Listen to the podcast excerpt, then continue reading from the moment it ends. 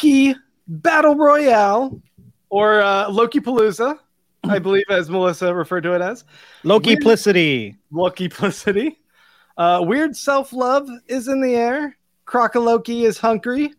Richard E. Grant is arguably the best Loki. Easter eggs abound. So come with us as we enter the void and talk about episode five of Loki here on MCU Pod, your companion podcast to the Marvel Cinematic Universe. I'm your host, Grant Davis, and alongside me is my co host, Mike Garcia. Say hi, Mike. Hi, Mike. The worst. The worst I'm, bit. I'm I'm here. I watched it all. I'm ready to talk Black Widow. There. uh oh. Um, we Wait, are also what? joined once again by our, our friend and beloved TV critic, Melissa Geramonti.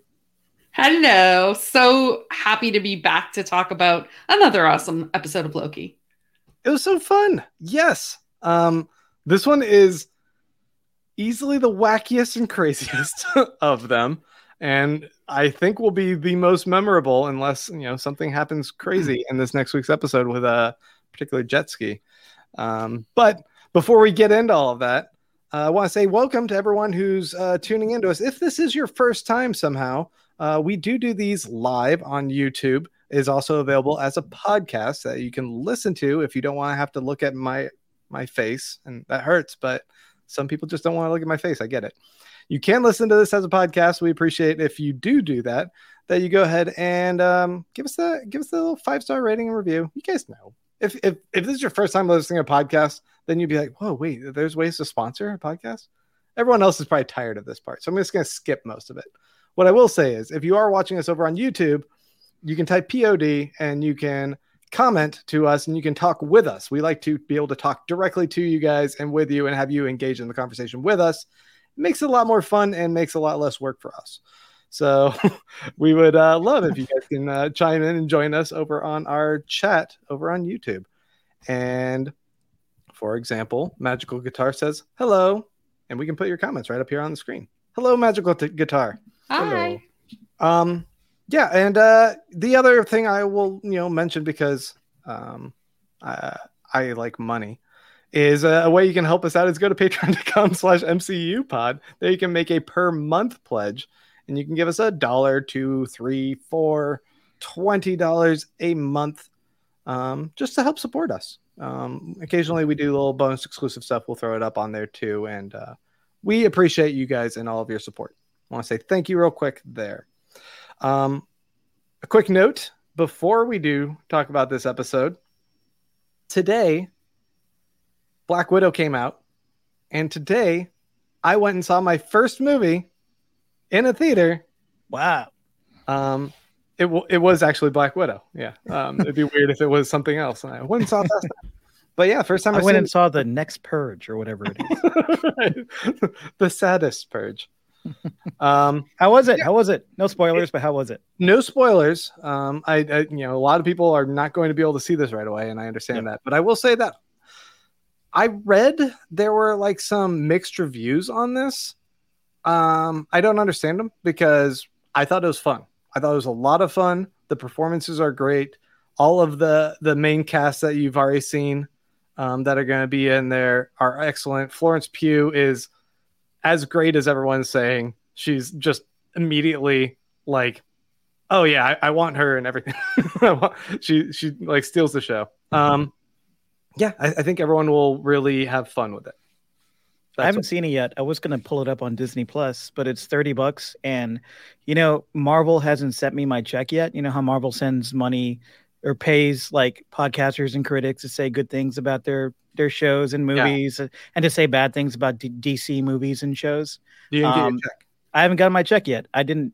I- I'm still on the paper check system. I haven't signed up Oh. for the direct deposit, so I'm waiting on that, and then I'll I'll watch it. That's fair. I got mine. It was it was sweet. It was a lot of money. Yeah. Um, I immediately took all that money and donated it to uh, patreon.com slash MCU pod, as all of you guys should. It's a good thing to do. Best do. place to spend the money. Um, yeah. Uh, Melissa, Melissa, are you, are you going to check it out? You're going tomorrow, right? I get to go tomorrow night. Uh, I live in Toronto, Canada, and our movie theaters don't reopen for another week or so. Uh, but it is playing a drive in about 45 minutes outside of the city. So we've got our tickets and we're ready to go. awesome. It's going to be great. You're going to love it. I'm sure I will. It's my first new release movie in well over a year. Yeah. It's so awesome. much better than sitting on the couch watching it. It was it was nice to be in the theater again. Um, all right, let's go ahead and dive into talking about this week's episode. Journey into Mystery is the name of the fifth episode of Loki, written by Tom Kauffman and directed by Kate Herron. The synopsis for this episode, according to IMDb, is Loki tries to escape the void, a desolate purgatory where he meets variant versions of himself. Actually, that's a pretty straightforward uh, uh, synopsis there, IMDb. I'm impressed. Uh, we like to start this episode like we do all episodes, and we encourage you that are watching to join us in this. It's time for some snap judgments.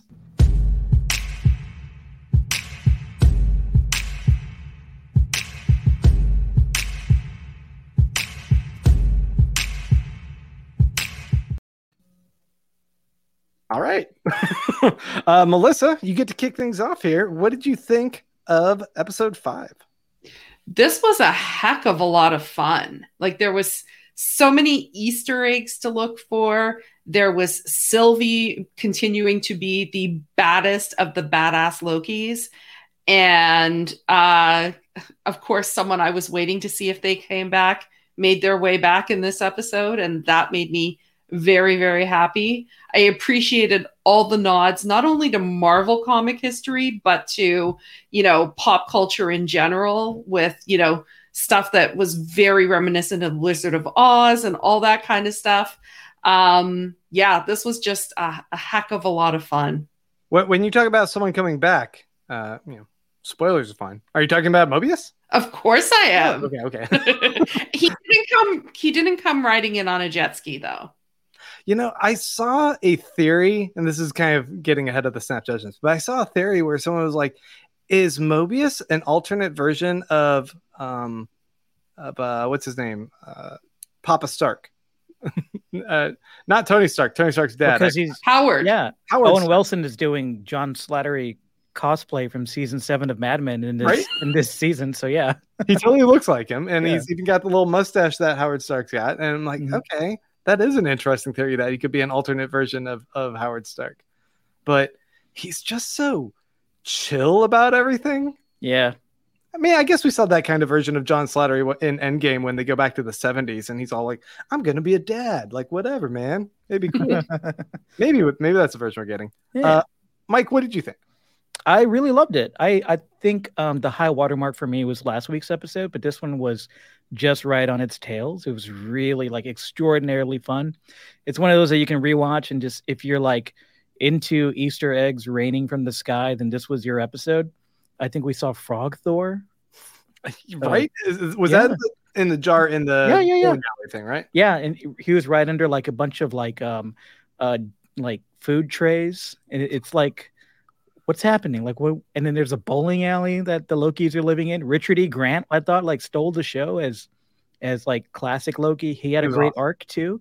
Yeah. And what I'm what I'm really connecting with in this series is Loki's search for self and realizing that he is more than what we or he thought he was.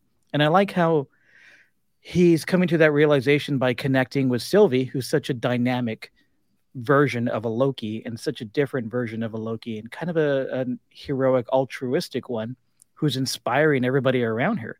We saw how he how she inspired um, the classic Loki, Richard E. Grant, in this episode.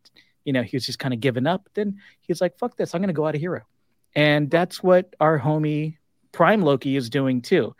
Uh, and he's learning to appreciate and care for those around him, and it's a power of love and I'm here for it. So, yeah, I guess we'll get into all the other geeky stuff, but I'm just really here for the emotional stuff, and I'm I'm really enjoying it. Yeah, I, I think I agree with you about how powerful the last episode played in relation here. This one, this one's a little bit more cartoony uh, for a lot of obvious reasons, but with that, I, I found that suddenly some of the character motivations don't necessarily make sense so much as they um, are necessities to fit a narrative. Are you So- are you talking about like Loki coming turning full hero or what exactly what motivation? I, I would say all of the uh, absurd cartoon Lokis that are fighting against each other and Okay. backstabbing in a in a battle royale. Um, that part felt less cunning and just kind of yeah cartoonish uh, and But it- silly. But uh, during that whole that whole piece, when all the Lokis barge in and Mayor Loki's there and they're all backstabbing each other, sure it was cartoony and really goofy and funny. But I I uh, I think we're supposed to kind of tune in on Prime Loki and his reaction, and he's just like fuck this, and he's it felt like he was ashamed of himself because Yeah. that's who he was or who he is, and that I think fueled his change that we see at the end uh, of this episode. I yeah, I agree. That's why that's why I mean like it's it felt more serving of a larger plot than Yeah. actual characters would act that way. Right. Similarly, like when Mobius has access to the TVA portal and can take the other Lokis with him, um, they're like, no, because you don't want us bogging down that plot line. Rather than like, yes, that's an opportunity to leave the void. And any opportunity that presents itself like that after us saying over and over through this episode, there's no escape from where we're at. It didn't seem logical. I'd be like, yeah, Yeah. I'm going in through that void there. I'm, let's roll the dice and see what's on the other side of the TVA at least. I would at least take the alligator with me, right? right.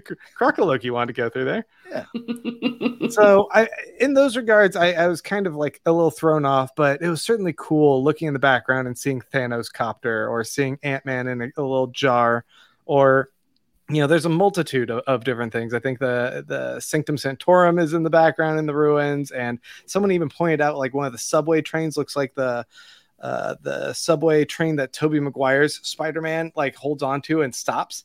Um, so like all sorts of crazy little Easter eggs are just packed into all the background shots here, um, and that's quite a feast. And then yeah, the the, the romance plot that they they hit on, um, and Richard E. Grant stepping up in in his classic Loki kind of hero moment, all of that was really rewarding, and I like how it paved the way to this this eerie castle at the end of the road. It kind of reminds me of the penultimate episode of True Detective. Remember when they finally get to the weird house that is like the murder house? uh, Carcosa. Carcosa. There you go. Um, and and then the finale is oh, it's just a monster of the week thing, and that didn't really fit with True Detective. But here it could be fine. uh, do we want to dive into what we think is at the end of that uh, or inside that castle? we do in a minute. I wanted to hit on the snap judgments from our audience. Oh, um, Nicole says they better be- bring Kang next episode, which I think is interesting. Um, that that that lends itself to what you're thinking might be in the castle, right? No. I Oh. mean, that would be okay, but You think it's um, Bowser? What, who's yeah, castle? it's totally Bowser. Uh, no, if we're it's it's Dennis Hopper Bowser. does does Disney own that movie? That'd be cool. Um, no, um, I don't know. We haven't seen or heard from or about Kang throughout this entire series, and uh, uh, I would feel that in order for the big bad to resonate emotionally and really just story wise, it should be somebody that is that we've seen or has connected to the characters or has been a part of this series somehow. Um, I'm not saying they couldn't make it work if it's a big bad we haven't seen yet. Um, but just to reveal a big bad at the end that we haven't seen, it'll just kind of feel really disconnected. And I'm sure it'll be cool for a lot of fans of the comics and who know who Kang is. They're like, oh, cool. Here's this thing that's being set up for the next thing. But I want I want this story to to have a beginning, middle, and end that that services the characters and this story. I, you know, they if they want to set up something else, save that for a you know a stinger, uh, post credit stinger. So you think it needs to be Loki then? I don't know. I don't know. Um, it could it could go a number of ways. You know, one of the Lokis. It could be one of the Lokis. It could be somebody who we've already seen who is a stealth Loki. Um, could be maybe Morbius has uh, Mobius has been playing everybody. Maybe um, Renslayer is a secret Loki. Maybe it's her. Maybe it's the the cartoon thing that pulls up all the files. I don't know. Uh, Miss Minutes. Yes. Melissa, what do you think is in the castle? Here, I'm gonna, I'm gonna go ahead and change our ba- banner too. What's in the castle? I was I mean everything I've been reading is everyone's pretty much oh it's it's Kang it's Kang it's Kang but I'm like I wouldn't be surprised if it's a version of Loki like one of the one of the Lokis if it's someone from Asgard someone connected to that world Like maybe Thor? yeah. or those- Odin Odin. or Yeah. Mama uh whose name is escaping me at the moment um Rene Russo. Yes, well, her her name I remember. Her character I don't remember at the moment for some reason, uh, and I should remember it. Uh, and then you know, if it's like some other big bad that we've already been introduced to in the cinematic universe, is it going to somehow get tied into um like Scarlet, like uh, uh sorry, WandaVision? Like, because I mean, the way WandaVision kind of played out, like with that whole world she created, like, I mean, there's kind of this whole world that they're they're creating there, like at the end in this void. So I don't know, like if there's some kind of connection there. Um, at this point, I don't have any definitive things of what I, where I think it's going. I'm just fully prepared to be surprised. Um, but I will be checking out all week what everyone else is is thinking where it might be headed. I like the idea that if it's not somebody um, that we've seen um, outwardly in this series, that it could be somebody from the Thor movies, right? It could be somebody from Asgard because there's a reason that they're always just pruning Loki's, like always. Somebody has something against Loki, right? So it could be somebody from Asgard. But, it's but it's- Coulson's revenge. Hey, there we go. It's Coulson. Coulson's Okay. in the castle. They did show Coulson in this show, right? We saw his, his death at one point. Uh, What? when Mo- Mobius did play Coulson's death. Yeah. in the very first Yeah. episode. That's enough to tether it. Showed Loki killing him, yeah. Um, I mean, I, I do think like the, the Jet Li idea of um, you know, the the movie The One, uh, where he's he's killing all the other versions of him through the multiverse, uh, could be an interesting reason. It would be a Loki at the end, another version that is like, you know what? I realized that there needs to be only one of me because more of me is chaos. um, and Right. when when more of me run into me, um, it can cause crazy spike deviances that uh, are are beyond me being able to control everything because I want to be the master of everything. I mean, our Loki himself wanted to rule the TVA. It makes sense that another Loki got there first and is actually the one who is the, the true puppet master, I suppose. And Yeah. this one has now come to a different conclusion, Sylvie's conclusion that no, I don't want to rule it. I want to destroy it like you do. So I, I guess it- there's some credence to that. Isn't it strange that the the thing that caused the Nexus event a few episodes ago was Loki connecting with another Loki, Mhm. or really connecting with anybody, and then the Nexus event of Richard E. Grant's Loki was that he he missed his brother and he wanted to go connect with him, and then they found him, right? It's almost like whoever is the puppet master is like the Loki cannot reach his potential in any way, and he cannot um, uh, affect other people in any way. So we need to grab him. You know, it's almost like we, we need to emotionally stunt the Lokis in order for my plan to to go ahead. Well, what do we see with Sylvie? We saw her playing with like some horses and a ship. I mean, I, I don't know if I do like that that theory. I'm just wondering how that might play into the other ones we've seen. I think if like if you really want to analyze that Nexus event with with Sylvie, I mean, and maybe we're seeing like the we're seeing the the five minutes after her event, and we haven't seen her event. But what Right, we did right, see was yeah, what we did see when she was grabbed, she was um playing the role of a hero, right? She was Valkyrie. She's playing with the toys. And what we know about Loki is that he doesn't cheer on the heroes, but she was. So maybe Wow. they're like, hey, you know, she's not supposed to be altruistic. All right, all right. I like that a lot.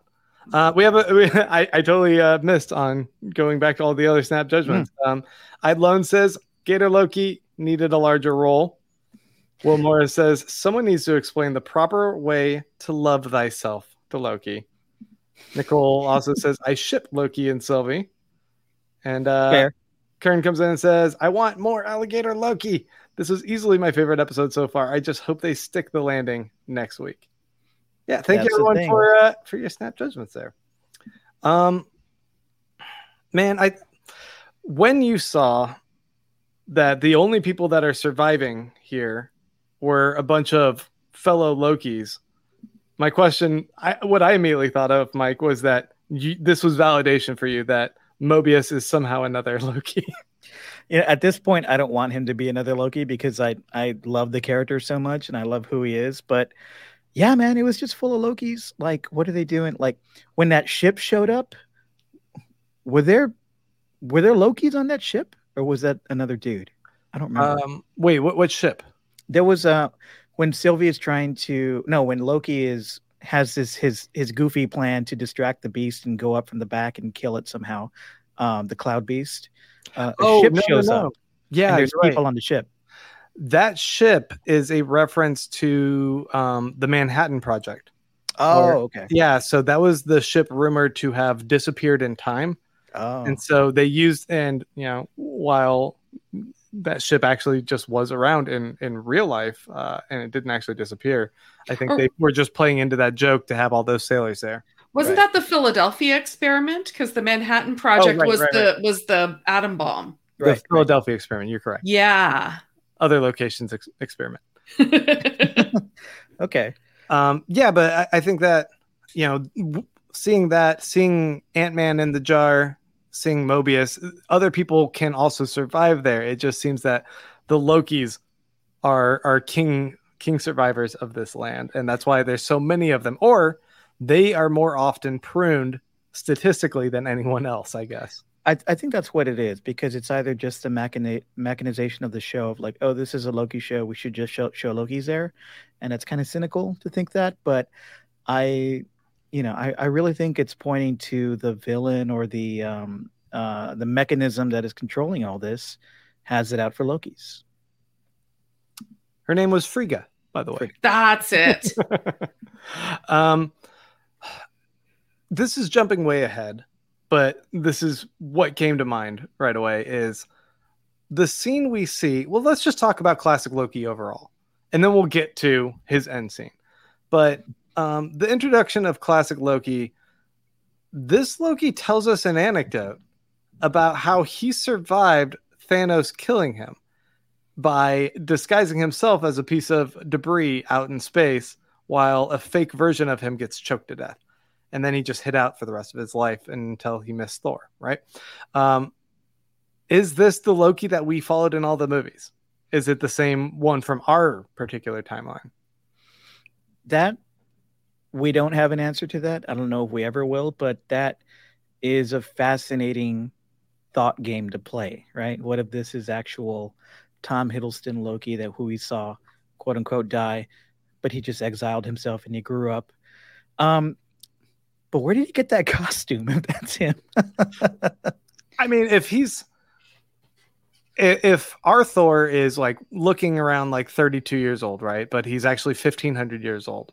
Mm-hmm. we could assume this Loki is a few thousand years beyond that, and Right. fashion styles got really wacky back at that point. Or whatever planet that he was hiding on, that's the fashion there, whatever. Right. You know. Yeah. He he bought it in the Halloween section at Rocksmart. yeah there you go. Yeah. yeah, the min- the minute he landed on Earth, he was like, "I need a costume before I go see Thor. I got to look good." I mean, yeah, that, like, um, oh, whoops, sorry, I clicked on the, I, lots of comments coming in. I'm not able to click on the comment. Uh, Idlone says his costume's too different. I can't see original Loki wearing that, and but it's a different timeline, different age. Uh, Mhm. Even like looking at when Thor Ragnarok, when he landed on um, Cy Cybok, I don't remember what the name of that planet was. Not probably not Cybok. That's uh, Sybok is Spock's brother, bro. Spock's brother. Um, anyway, when they landed on that planet, like there's a bunch of really It's a radical alien looking, um, you know, costumes, outfits that people Mhm. were wearing. So eh, Loki could change and wear something a little bit more silly like that, and it could still be our Loki. I think it's um I think right now in my head canon, it is him. I think it is that Loki. And I think that that just makes the story a little more profound. It we see him make the he seems to find it very profound when Mobius is remarking that like people can change.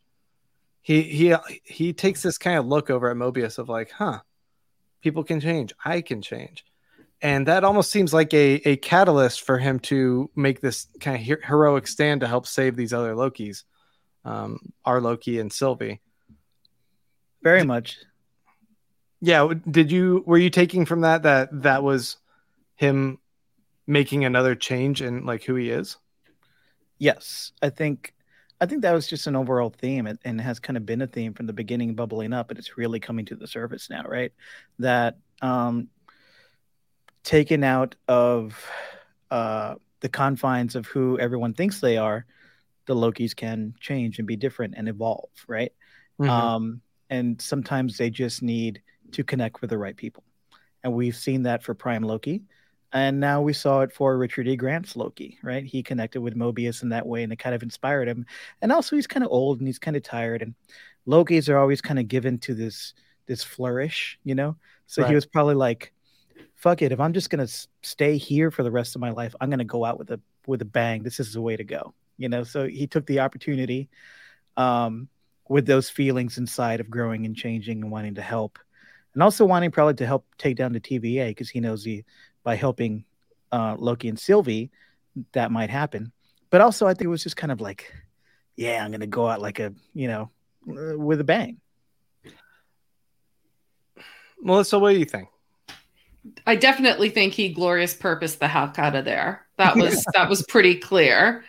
Um, I hadn't really thought if that is our like the Loki that we've known all along, but I I kind of like that theory. Like I really really I think I like that theory a lot.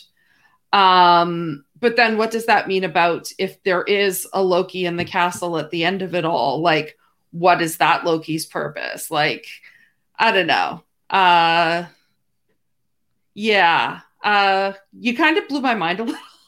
so I'm like I hadn't I hadn't thought of that, but the more I think about it, I'm I'm liking that theory. Um definitely the I kept I kept calling it the smoke monster. Um Mhm. years of lost. I will never I will never get rid of that in my head You're in a safe Um, place here. some that somehow has some i don't know the way it reacted to seeing asgard like that that illusion of asgard seemed even more aggressive than other situations that we saw. Is is that is it alioth? Is that what it's called? The smoke? Uh, yeah, something like that. yeah. Um not smoky. Uh We'll call it Smoke Monster. it just seemed more aggressive when it saw that facade. Like it just got way more aggressive. So i'm thinking that that that all of this is going to somehow be connected to to asgard in some way Yeah, or it's it's another Loki who does resent Asgard. This Loki had some affection, like Richard E. Grant or uh, classic Loki summoning that did seem like this kind of sentimental regard for his his lost homeworld. You know, his, hi- hi- he misses his homeland, and he was able to recreate it in such loving detail, as well as show such an overwhelming expanse of of power that it seems like Lo- the Lokis haven't figured out that they they are so much more powerful than they even thought.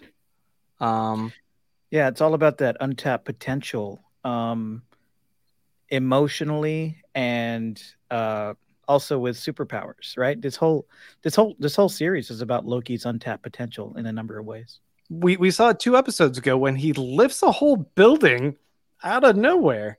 Um, there was a really cool theory that some some woman on TikTok had, and she was talking about if you look at each of the episodes, there is a color theme going on that she thought maybe tied thematically to the Infinity Stones.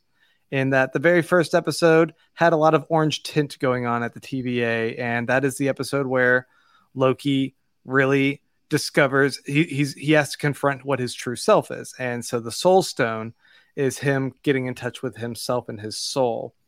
And then I think um, the the third episode is where they're on that that planet that's being destroyed, and they're on the train running away, and everything's purple.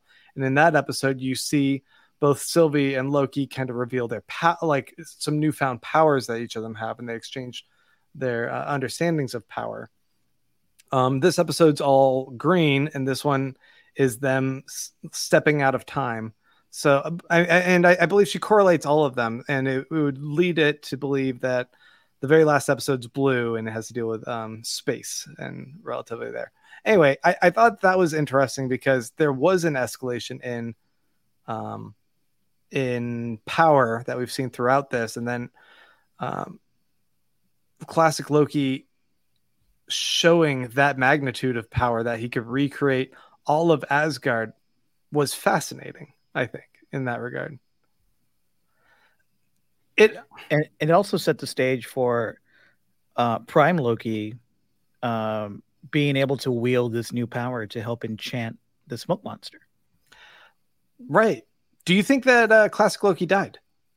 Classic Loki made a big speech about uh, yeah. how he knows how to evade death, he could make a projection that was showing the green thing, and that's what got crushed. And he he lives for Who, who knows? Because like for four episodes, we thought you know dying meant being hit by the pokey stick or the, yeah. the melty stick, and now it just means you go to to the land of Oz. So I don't know. Who knows what dying means in this show? I, I wonder if uh, I wonder if he will make a return. He is credited in the last episode as well.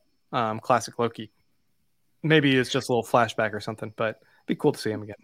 Mar- I mean, if Marvel Marvel uh, when they cast these kinds of roles and they they get actors who they know are going to eat up the scenery, like Richard E. Grant, they don't really let go of them, you know. So yeah, we'll see him again. we better.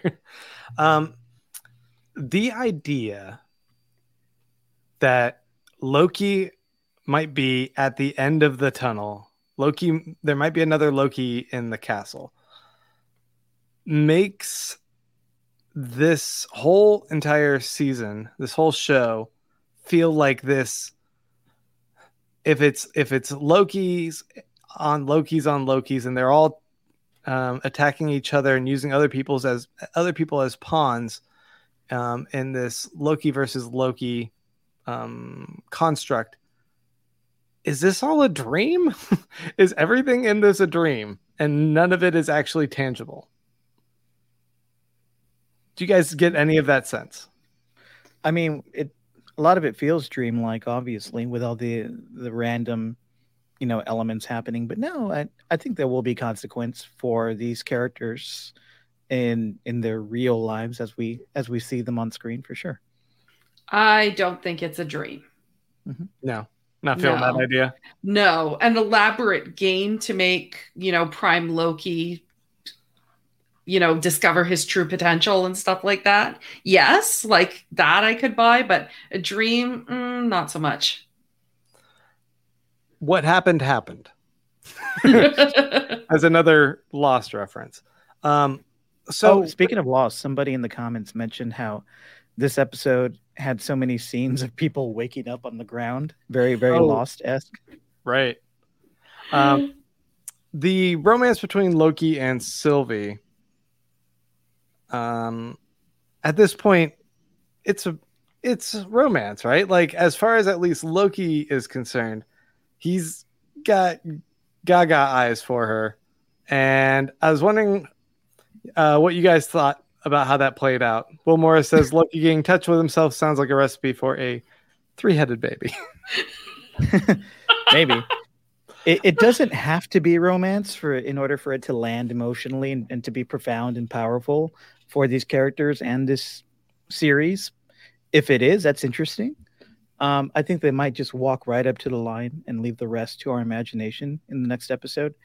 But yeah, um, in that wonderful scene that reminded me of the scene a few episodes ago between Loki and Sylvie when they were riding in a train car, kind of learning about each other. We have kind of a repeat of that scene here where they're sharing the uh, the Loki blanket which Mhm. she thinks is a tablecloth because he makes shitty blankets.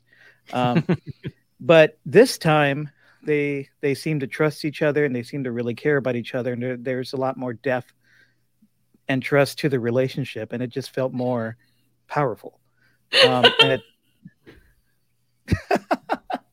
and Nicole no i They're in they love. are they are definitely in love and the way tom hiddleston is playing it is i am physically attracted and totally gaga in love boner love for this person Is Um, anyone else? Does anyone else have the Divinyls playing over and over in their head now?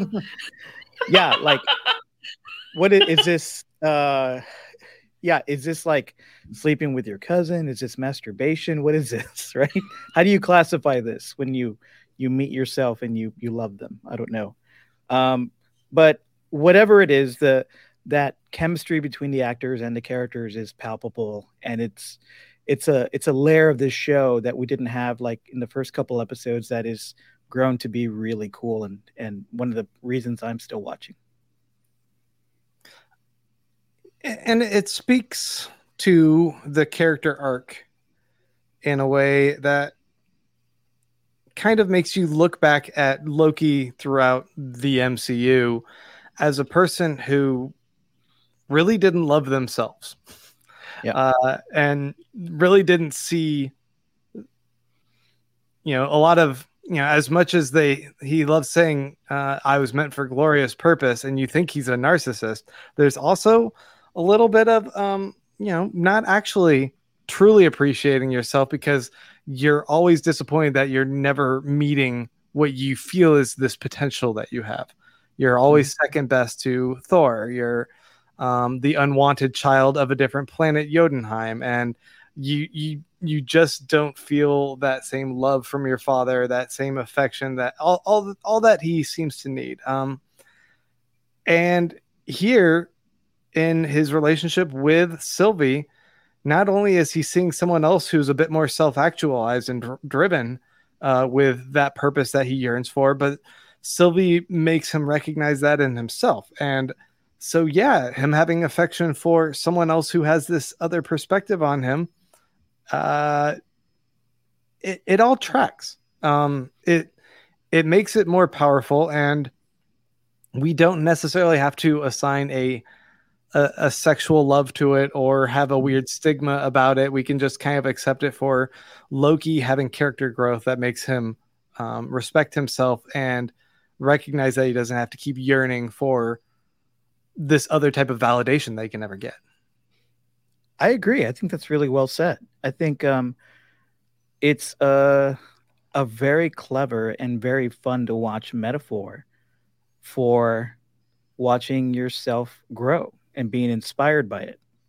Because it's like we could either have a series where Loki is like Tony Soprano sitting in therapy for a bunch of episodes and learning to self actualize, or we could have Loki play against a, a more self-actualized version of himself in which he realizes that he can be that himself it's pretty cool And Sylvie kind of represents the Loki. Like, if there wasn't all of those external forces pulling Loki in all these directions and, you know, competition with his brother and all that stuff, like what Loki could have been if he wasn't up against all of those things. right and just like grant said um, he was the second best always right um, second loved by his dad always known as the outsider and she grew up in isolation and she had to discover she she had to um she had to fight her way for, through life for survival and that's that's uh and she did it and that's really what inspires him so if he was stuck in that situation he could rise to that level too And he's and realizing that. Loki did it too. I mean, he worked on his own to, and he bit that hand off, man. It was great. kid loki did it um, Mobius uh, makes a triumph- triumphant return in a, a sweet pizza car, um, driving great. around. Somehow, somehow, if if Mobius is the evil baddie, and maybe we should explore that in a second. If he's the one in the castle at the end, wow. Um, he somehow magically knew right where Sylvie landed and drove to her in a car. Maybe there is something weird to that.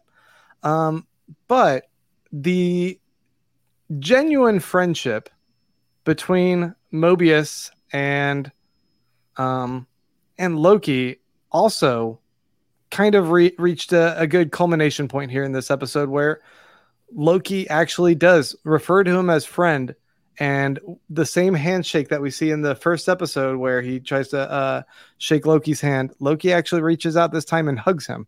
And you know, it was earned over 5 episodes. That was fully earned and I I like seeing that Loki can put trust in someone and refer to them as a friend.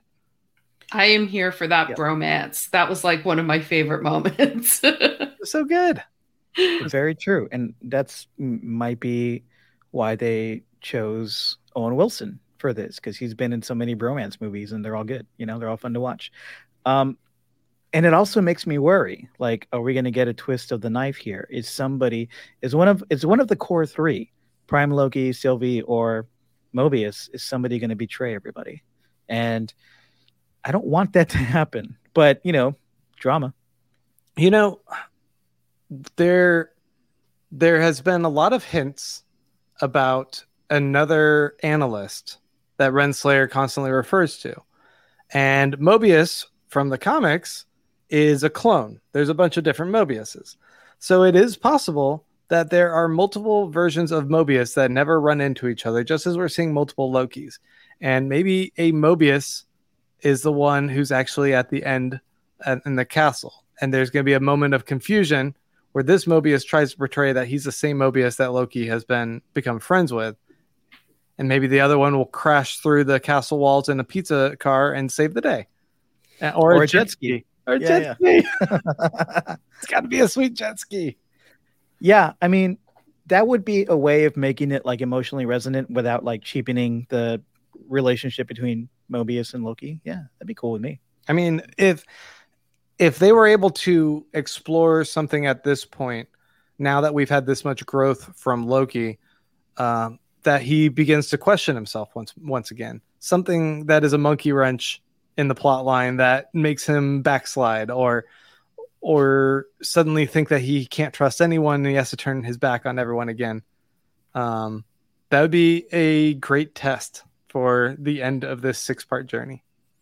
Um, you know, Yeah. but I'm not the writer. It would be a great test if he chooses not to become cynical again, right? In in in the face of all this treachery in front of him. we do have a track record with the past two um, television MCU forays where the final episode, though, maybe doesn't live in up to all of our expectations. Melissa, did you like the finale for both WandaVision and uh, and Falcon and Winter Soldier? I loved WandaVision. I thought it was fantastic, and I really, really enjoyed the finale. Um, Falcon and Winter Soldier, there were moments of it that I really enjoyed. As a whole, I'd say of the three series, that like I would put that one in third place. Right. Um, well, assuming that the Loki finale is going to be amazing. so, uh, I mean, like there were moments in it that I that I absolutely loved. Like there was there was just certain things that were, and then there were other things that just kind of bothered me, like like Sharon. uh, even though I kind of saw it coming, it still kind of frustrates me. But It's a little um, weird, yeah, See, that's the thing. Like the the it was Agatha all along. It was somebody there who who was sitting there who became like not the big bad, but the battle at the end, right? And then with with Falcon and Winter Soldier, oh, Sharon's one of the bad guys, and we somebody we'd known all along. So I think it's it's not going to be somebody they're just going to drop in randomly who's going to be the the big bad here, right? Right. I mean, if we look at Renslayer this episode, she was kind of playing a, a back and forth game with Sylvie, but it seemed like she also was a little bit genuinely confused by certain elements of of the timekeepers and what was behind the curtain, and she did kind of want to know.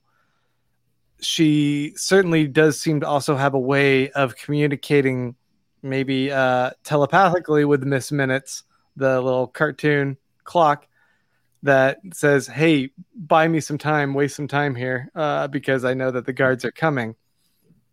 in in which maybe there's also more to her that we need to have revealed in the final episode um, as far as what her powers and what her role is here. She could be the big bad, I suppose, but I I don't think so. I don't know if the relationship has earned it because we haven't really seen any interactions between her and Loki anyway. And towards the end there, there's a scene where she's still trying to figure out stuff about the TVA. Right. She's asking Miss Minutes, "Can I have access to these restricted files?" And Miss Minutes is like, "Oh, let me see," you know, because she wants. I mean, it almost seems like she is a variant who woke up before the series started and has been in on it for a while. Um, and who knows what her motivations are? Maybe she's a Loki. See, that could be the other reveal that they all are Lokis. That we certainly saw um, that Lokis can look wildly different here. They just had uh, such a cast of characters that were all fighting each other, and because they were wearing green, they're Lokis, I guess. But any of the people at the TVA could, by that, by that uh, conceit, be Lokis as well, right? I love how somebody's like, "How do we know the alligator is even a Loki?" And, and classic Loki's like, "Well, he's green. He's more green, need? isn't he?" He's green. I'm his interpreter somehow. No Yeah. one else can understand, but I can. Yeah, he's praying now. Come on. Uh, I love it. Um, Oh, oh, Takako is speaking my mind here. I was just, oh, I think, did I mention this? Yeah. Uh, what if Miss Minutes is the baddie? you mentioned that at the beginning, Yeah, which yeah. I also think is, you know, it, Miss Minutes is voiced by Tara Strong, who uh, great actress. Yeah, she also um, most notably was uh, Harley Quinn's voice in uh, the animated Batman series. Um, she could be awesome. if, if- That would be great because they could do, they could do anything with it, right? They could do anything with it. Yeah, but I, I don't know if it'll have the same emotional resonance for what we've been reading into this. And it's possible we're reading into things that we just want to see in a show that maybe aren't necessarily as intended, but Like what? I feel like they are. I feel like they're going for this, what they're trying to have us experience about Loki learning about himself, right? Yeah. Yeah. That feels all intentional. No, I think, I think, I think you can still have that with with Miss Minutes being being the the big bad. Um, It'll feel so out of left field, though, wouldn't it? No, it would certainly be a lot less left field than Kang the Conqueror, who we don't even, no one's even talked about in this entire series. I wouldn't be surprised if Kang the Conqueror is alluded to in the last episode as the um the Jedi master behind the the Darth Maul in the castle or whatever, you know, like the the the bigger puppet master. Um yeah, yeah. Um, but- I, us not us not seeing him is fine, I think. I Idolonus says it's Ralph Bohner, also known as Boner. what would you do if if it was Ralph Bohner that popped up? I'd throw a party, dude. You're all invited. Come on now. It is your favorite character. yeah, dude, he's so funny. Oh man, that would I would throw my TV. Why? You throw your TV, I throw a party. That's how it's going to be.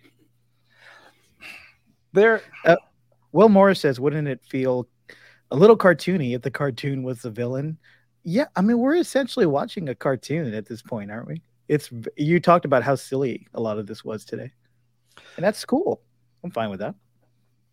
the there's a bunch of references in this episode that I'm sure you can go check out other websites. Like if you go to Den of Geek, I always like checking out theirs. They'll run down through all the Easter eggs and stuff. Um, frustratingly, they don't include pictures with uh, a lot of the Easter eggs. Like they'll say, "Oh, this one scene had this," but I'm like, "Show the picture, man. Do a screenshot. It's fine." Um, but yeah, they they were able to pack a lot of really cool things into the background here, and this one seemed like it got to kind of play a lot of of, of service to people who really get into getting to see the Easter eggs in the background. I wonder though if we're also going to see that at this castle at the end of the void. And what does this mean for the actual idea of this being the end of all time? Do you think that's some element of this that we're going to get in the story that someone was working toward finishing all of time and ending all universes? It, it reminds me of what I was talking about a few episodes ago, where the timekeepers were described as being busy, locked away in a room, trying to figure out the ending. It's like a writer's room for a Marvel show where they're like, fuck, how do we end this? Right? and I just saw in the comments, Painted Brandy says, the end about the ending, it's all going to be very meta. The ending is literally about a writer slash storyteller composing the divine timeline, and they don't want the characters to ever develop. That is that is great. That's another level of it because throughout all this, we're seeing Loki's plucked out of the timeline and not being allowed to develop uh, emotionally or develop their powers really right so yeah it's definitely there's there's some kind of force that doesn't want lokis to achieve their full potential who are they and why i don't know but like melissa mentioned earlier has to be somehow tied to asgard and not just a random you know uh, Kang the Conqueror type who we haven't seen. Um, but I, what was your question about the ending? well, no, I, I mean, I think that's that's a really interesting idea as well because all of the pruning of timelines is for people who deviated in a way that made things new and interesting and um, you know made the idea that there could be a robust multiverse um, uh, that that's that's fascinating. That's that's creation of the unexpected. And if there's someone who's really trying to control things uh, they're they don't want any deviance. They don't want any any deviation rather or maybe deviance as well. Um, but I, I like that idea a lot that they are like a, a really controlling writer who um, is too precious about their creation and can't let it um, flourish on its own. And Loki is the embodiment of um, random, un- uncontrolled, wild. I could be a good guy. I could be a bad guy. I can shapeshift. I can be a crocodile. I can be anything and everything. Um, I, I have all the potential to go in any various directions. Um, I'm unpredictable, and that is why most commonly Lokis have to be pruned because they are special in the grander scheme of things. Yeah, Melissa, if you if if there is a character out here who is trying to prune Lokis for a reason, what do you think is so special that Loki that Lokis are targeted? Like what's so special about a Loki? Hmm. Maybe, oh, I don't know. Like, maybe is it like the ultimate Loki is the one who has the power to end it all, like to to cause the end of all timelines? Like that's that's kind of the first thing that comes to my mind. Like, so like yeah. all of these variants are ways of like making sure that one doesn't happen. Yeah, if that makes sense. Yeah, yeah, yeah because uh, all the variants that we're seeing, we're seeing multi- like different multiple powers, and sometimes these really surprising, huge powers. So, yeah, maybe one of them does cause uh, some kind of apocalyptic event, and that's what whoever's behind this all is trying to curtail. I think it's that they like the color green. Green's good color. I got it back here. That's what makes a Loki's special. but I then again, he's, he's green, isn't he? then again, like all the green in it, and there's been throughout this entire season, like these little nods to the Wizard of Oz and Emerald City, like yeah. Asgard in that, you know, in that uh illusion that uh classic Loki makes is very Emerald City like. Yes. And you know, the whole idea of who's behind the curtain.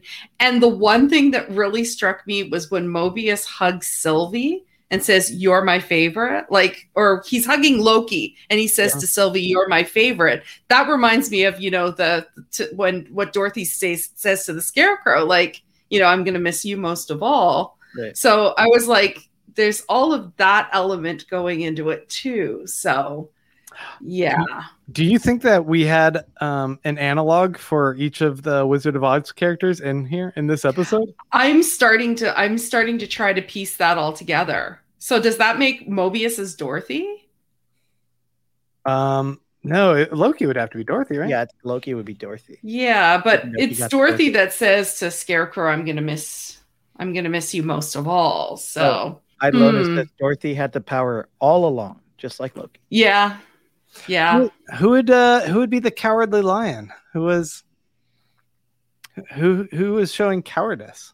Also Loki. Everyone's Loki. I don't Which- have to answer which one. Answer is Loki. Yeah, it's just Loki.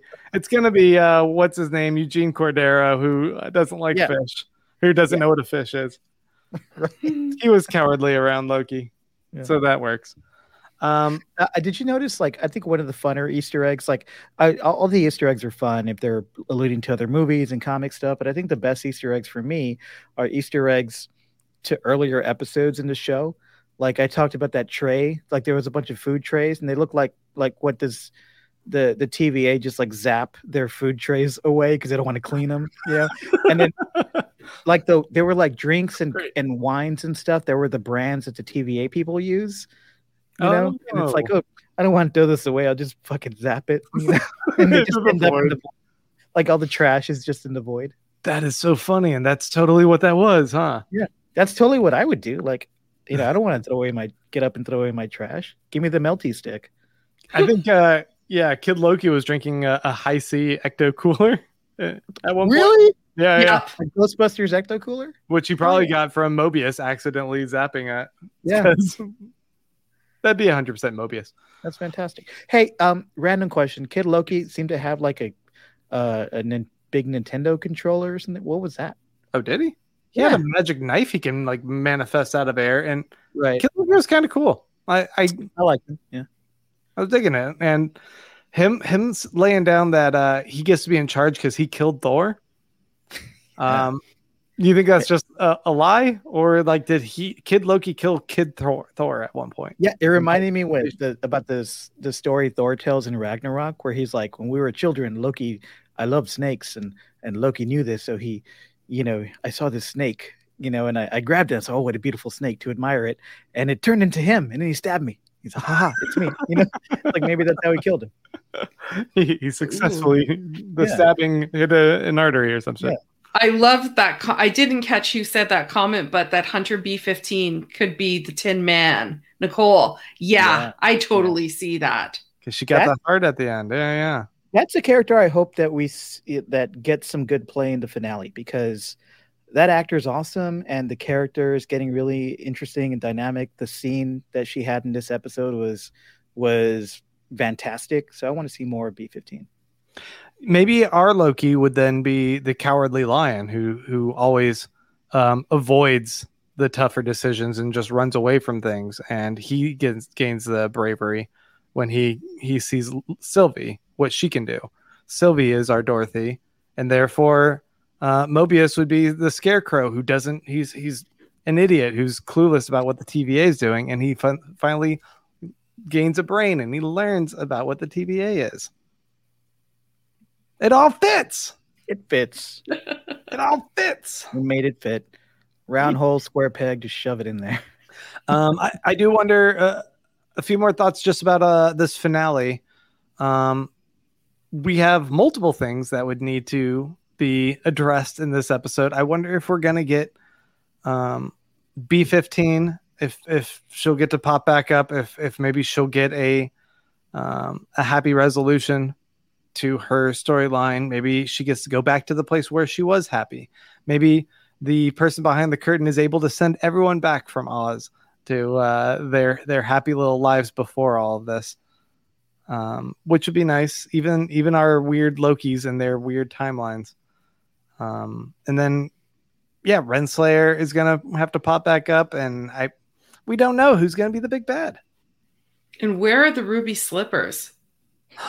What are they? Are they Please don't let them be. Please don't let them be alligator skin. oh, I'm I am insanely attached to alligator Loki for some reason. I just kept fa- finding excuses to use the hashtag on Twitter because I love the little animation that was popping up, Oh god, I'm gonna get a little go, emoji. I, I now have to go Photoshop this as soon as we're done. I'm gonna go ahead and do the whole Wizard of Oz thing with some uh, gator ruby slippers. Yeah. We need to see it by next week. It'll be great. um, I guess is that about it? Do you guys have any other closing thoughts on the episode or what we're anticipating for next week, Melissa? Melissa? No, the only other thing I, I was thinking is that uh, I think Renslayer knows a little bit more than she's letting on. That's the only other thing. Uh, alligator. Oh, look, Toto. I like that better. Yes, l- that's Toto. Uh, they have to be emerald slippers anyway for Loki. so that would make Renslayer the Wicked Witch of the West. Oh shit. Okay, okay. Um Mike, any closing thoughts? Um, well, based on the last few Marvel shows, not that I didn't like the endings, I did, but I'm gonna kind of lower my expectations here because there's no way that they're gonna, you know, uh, live up to all all of our expectations. I, but I I really love this series, and I'm just along for the ride. And I, I don't really care who's behind the curtain. If it's Kang, cool. I don't care. It doesn't make sense, but whatever. Um, but I do trust that the showrunners and writers will land this thing emotionally, and Mm. that's what I care about. So Yeah. Um I'm right there with you. Nicole asks, are we gonna do an episode for Black Widow? And um yeah. Yep. Once Melissa's seen it and once we're comfortable spoiling everything for Mike, we're ju- gonna jump right back on here. We're gonna talk about that. I'll get I- that Disney check sooner or later. I can pay for it. I do have thoughts. I and it was uh it was a lot of fun.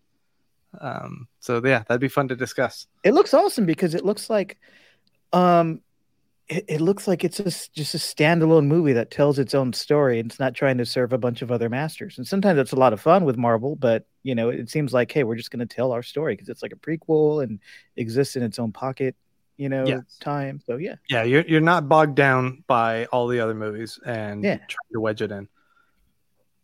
So yeah. yeah, that's exciting. Um, all right. Well, I think that is time for us to go ahead and wrap things up there. Melissa, thank you so much for joining us. Where can people find and follow you? Uh, on Twitter, you can find me at the Televixen, or if you want to check out my podcast, you can go to femtvpodcast.com. Mike? Uh, Hey, you can find me on Twitter at Mike Moody Garcia. Follow me there. Lots of MCU and Marvel content and uh, pictures of my birds and my rabbit. um, you guys can follow me at Baron Von Grant. You can also follow us at MCU Pod. You can find us on all of the social media platforms where we try to post when we're gonna do our next episode. We do try and do these every Friday night at 9 p.m. Central Standard Time. We did make an effort to do Wednesdays and it just wasn't working for us. We might we might revisit that when What If comes back. I think uh or comes debuts. Uh that's gonna be August 11th, I believe they just announced. And that new trailer was awesome. I don't know if you guys saw that yet, but it was mm, very excited for that one. Um, thank you to all of you uh, who tuned in this week, and thank you to listeners who check this out later on the podcast. We'd love to have you join us for our live episodes if ever your schedule works with it. Uh, it's a lot of fun getting to engage with all you guys, and we hope you have a great week. Go out and see Black Widow so that we can discuss it in uh, the near future. Until then, I believe uh, our sign out is MCU later.